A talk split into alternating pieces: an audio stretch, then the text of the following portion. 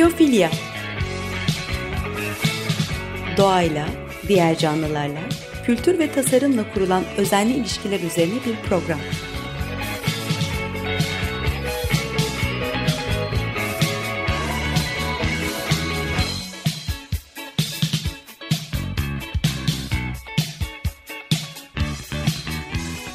Hazırlayan ve sunan Nurhan Healer.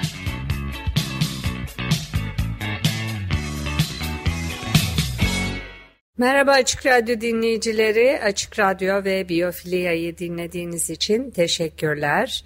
Ee, bu programda ilk bölümde ekolojide bir arada yaşamaktan bahsedeceğim. İkinci bölümde de yaşam kalitesini artıran tasarımlardan örnekler var. Birinci bölümle başlayalım. Birlikte yaşama, topluluk ekolojisindeki temel kavram. Bu kavramı anlamak için türler arasındaki etkileşimleri, ve bunların mekanizmalarını incelemek gerekiyor. Mark e, McPeak'in Coexistence in Ecology, Ekolojide Bir Arada Yaşama kitabı, karmaşık besin ağlarında bir arada bulunan türler için bu mekanizmaları inceliyor. Spesifik olarak odaklandığı konu doğal toplulukların nasıl bir araya geldiğini ve yapılandığını anlamak, doğal toplulukların yapısını çok türlü etkileşimlerin dinamiklerini inceleyerek anlamaya çalışıyor.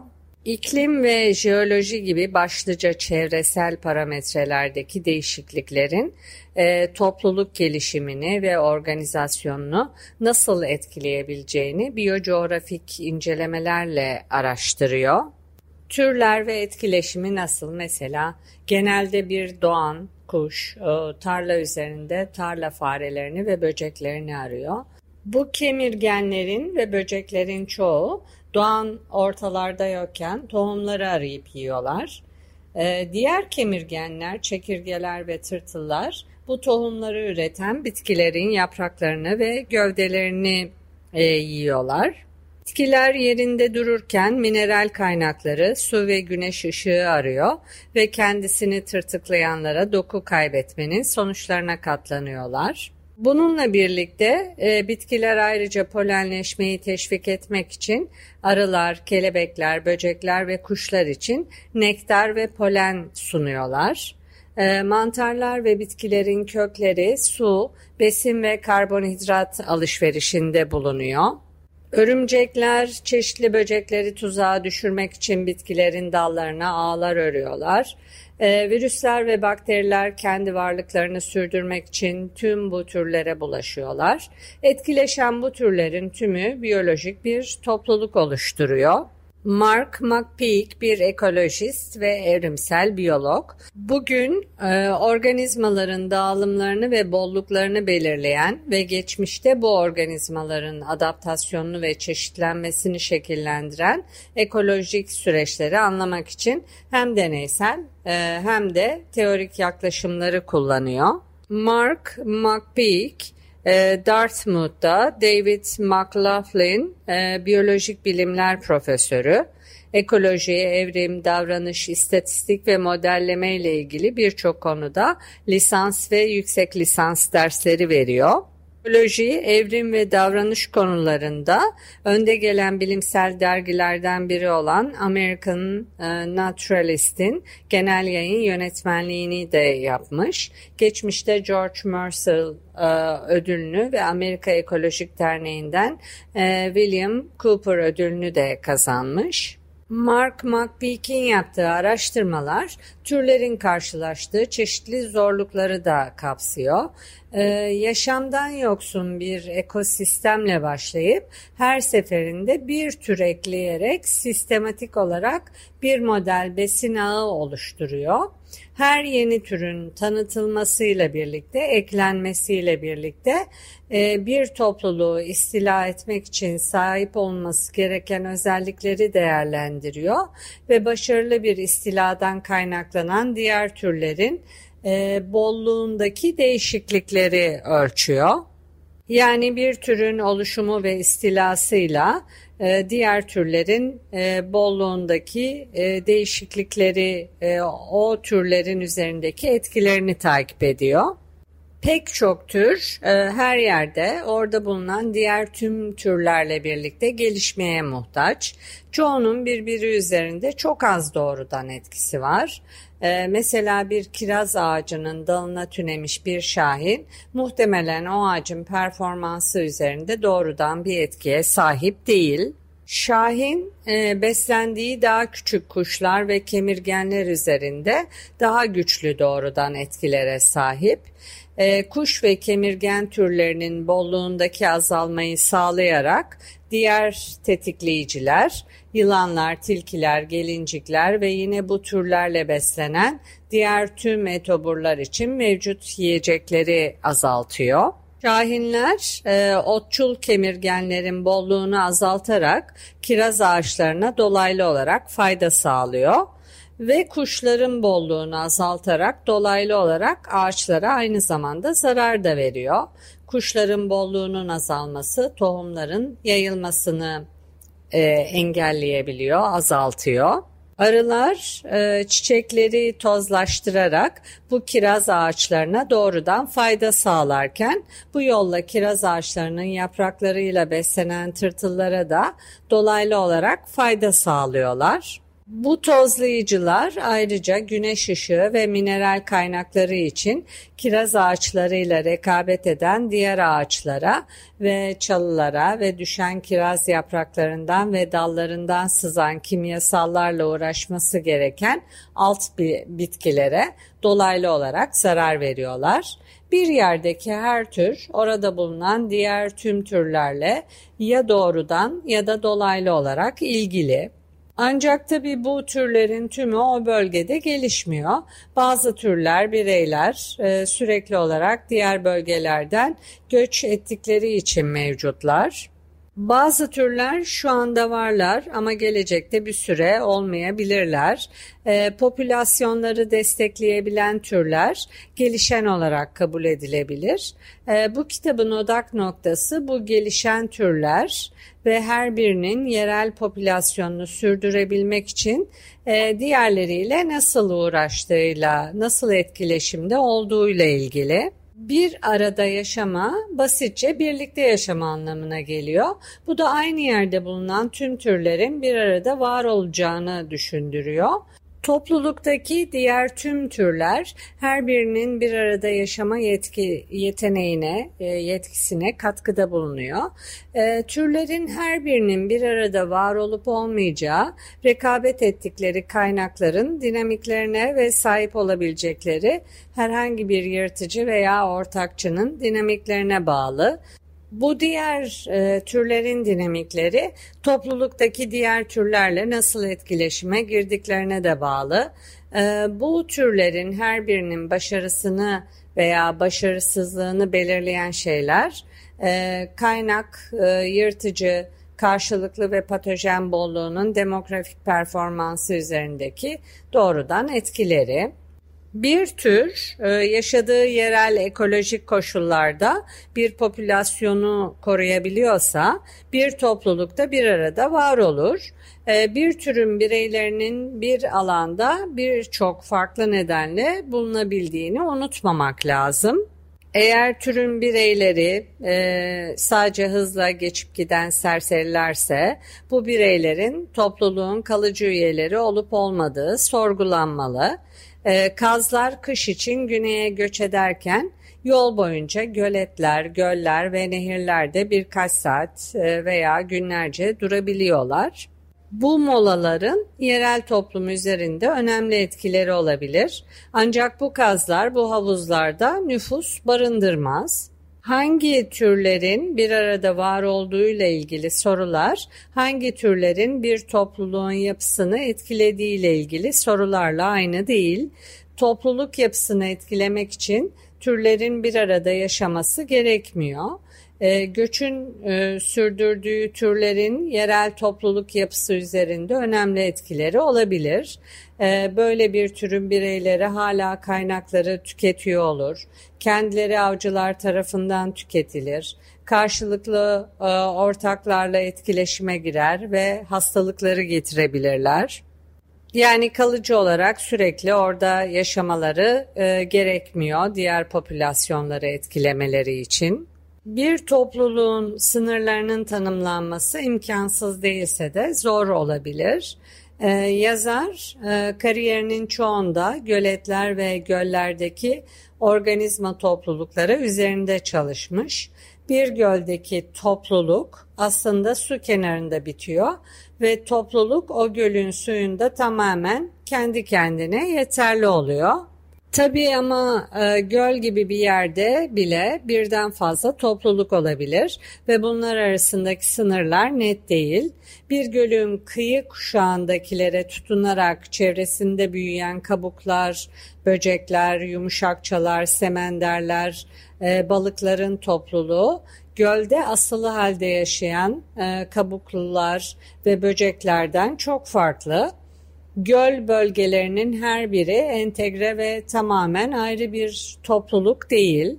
Bazı türlerin bireyleri e, göl içindeki bu çeşitli topluluklar arasında hareket ediyor. E, mesela e, zooplankton bir gün boyunca farklı bölgeler arasında göç eder. Bazı balık türleri bu farklı alanlarda günlük olarak beslenir. Bazı balıklar bir yaşam evresini bir bölgede ve diğer bir yaşam evresini bir diğerinde geçirecek şekilde yaşarlar. Ayrıca suyun kenarı da ayrı bir sınır değil. Ördekler, kazlar, balıkçılar, martılar ve geyikler gibi pek çok türün bireyleri rutin olarak birden fazla gölde besleniyor ve böylece birden fazla gölün dinamiklerini birbirine bağlamış oluyorlar. Aynı şekilde bazı balık türleri göller arasında hareket etmek için dere bağlantılarını kullanıyorlar. E, bazı türlerin popülasyonlarının bu bölgelere yayılmış olması e, onları tek bir toplulukta mı birleştiriyor yani? Farklı türlerin popülasyonları bu kadar farklı mekansal ölçeklerde e, yaşıyorlarsa, birbirlerini etkiliyorlarsa bir topluluk sınırını çizmeye çalışmak faydalı bir şey mi? Biyolojik bir topluluk ayırt edilebilir sınırları olmayan e, tanımlanmış ve bütünleşik bir birim değilse e, bir toplulukta türlerin bir arada yaşaması incelenebilecek veya incelenmesi gereken bir şey mi? Aslında topluluk ekolojisi yerel ve bölgesel ölçeklerde tür etkileşimleri ağının incelenmesiyle ilgili. Bir tür diğer bir türün nüfus oranlarını doğrudan etkiliyorsa bu iki tür e, bu etkileşim ağında doğrudan bağlantılılar e, istila edilebilirlik, ağın yapısı ve kendi yerel demografik başarısı türün yerel ağda kalıcı olup olmadığını gösteriyor. E, bu bir tür test gibi tür e, testi geçerse topluluğun kalıcı bir üyesi haline geliyor. E, başarısız olursa gereksiz bir topluluk üyesi yani nötr türler olabiliyorlar ağdan kaybolacaklardır. Yani yürüyen ölü türler olacaklar veya esas olarak diğer konumlardaki ağları olan bağlantılar nedeniyle varlıklarını sürdürecekler. Hangi tür e, birbirinden nasıl etkileniyor, sınır nerede başlıyor ve bitiyor? E, kompleks soru ve araştırmalar bunlar. E, şimdi bir müzik arası verelim. Sonra da yaşam kalitesini artıran tasarımlarla devam edelim. Tekrar merhaba Açık Radyo dinleyicileri. E, Biyofilia programındayız. Ben Nurhan Keeler. E, müzik arasında e, Melissa Lavu'nun Rosewater parçasını November Ultra'dan e, dinledik. E, ilk yarıda e, ekolojide bir arada yaşama konusundan bahsediyordum. Birlikte yaşama topluluk ekolojisindeki temel kavram. Bu kavramı anlamak için türler arasındaki etkileşimleri ve bunların mekanizmalarını incelemek gerekiyor. Mark McPeak'in Coexistence in Ecology, Ekolojide Bir Arada Yaşama kitabı, bir arada bulunan türleri ve mekanizmaları inceliyor. Topluluktaki diğer tüm türler her birinin bir arada yaşama yeteneğine katkıda bulunuyor. Türlerin her birinin bir arada var olup olmayacağı, rekabet ettikleri kaynaklara veya sahip olabilecekleri herhangi bir yırtıcı veya ortakçanın dinamiklerine bağlı. E, avlanacaklar mı, av mı olacaklar? Bu tür araştırmalar belki bizim de insanlar olarak nasıl bir arada yaşayabileceğimize ve rekabet yerine e, dayanışmaya yol gösterici olabilir. E, şimdi de yaşam kalitesini artıran bazı tasarımlardan bahsetmek istiyorum.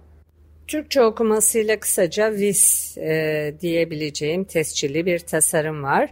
Sporda ses, e, Voice in Sport e, böyle bir tasarım var. En iyi kadın sporcular ve uzmanlar için dijital spor platformu. VIS e, üyelik ve mentorluğu birleştiriyor. Onun yaratıcıları Viz Creators tarafından desteklenen bir platform.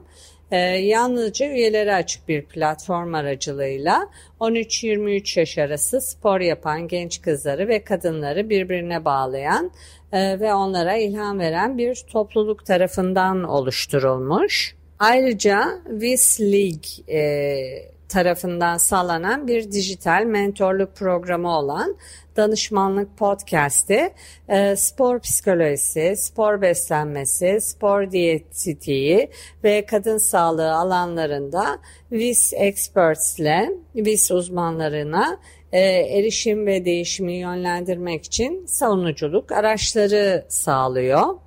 Neden gerek duyulmuş böyle bir şeye? VIS misyonu kadınlara daha fazla görünürlük kazandırmak ve seslerini yükseltmek.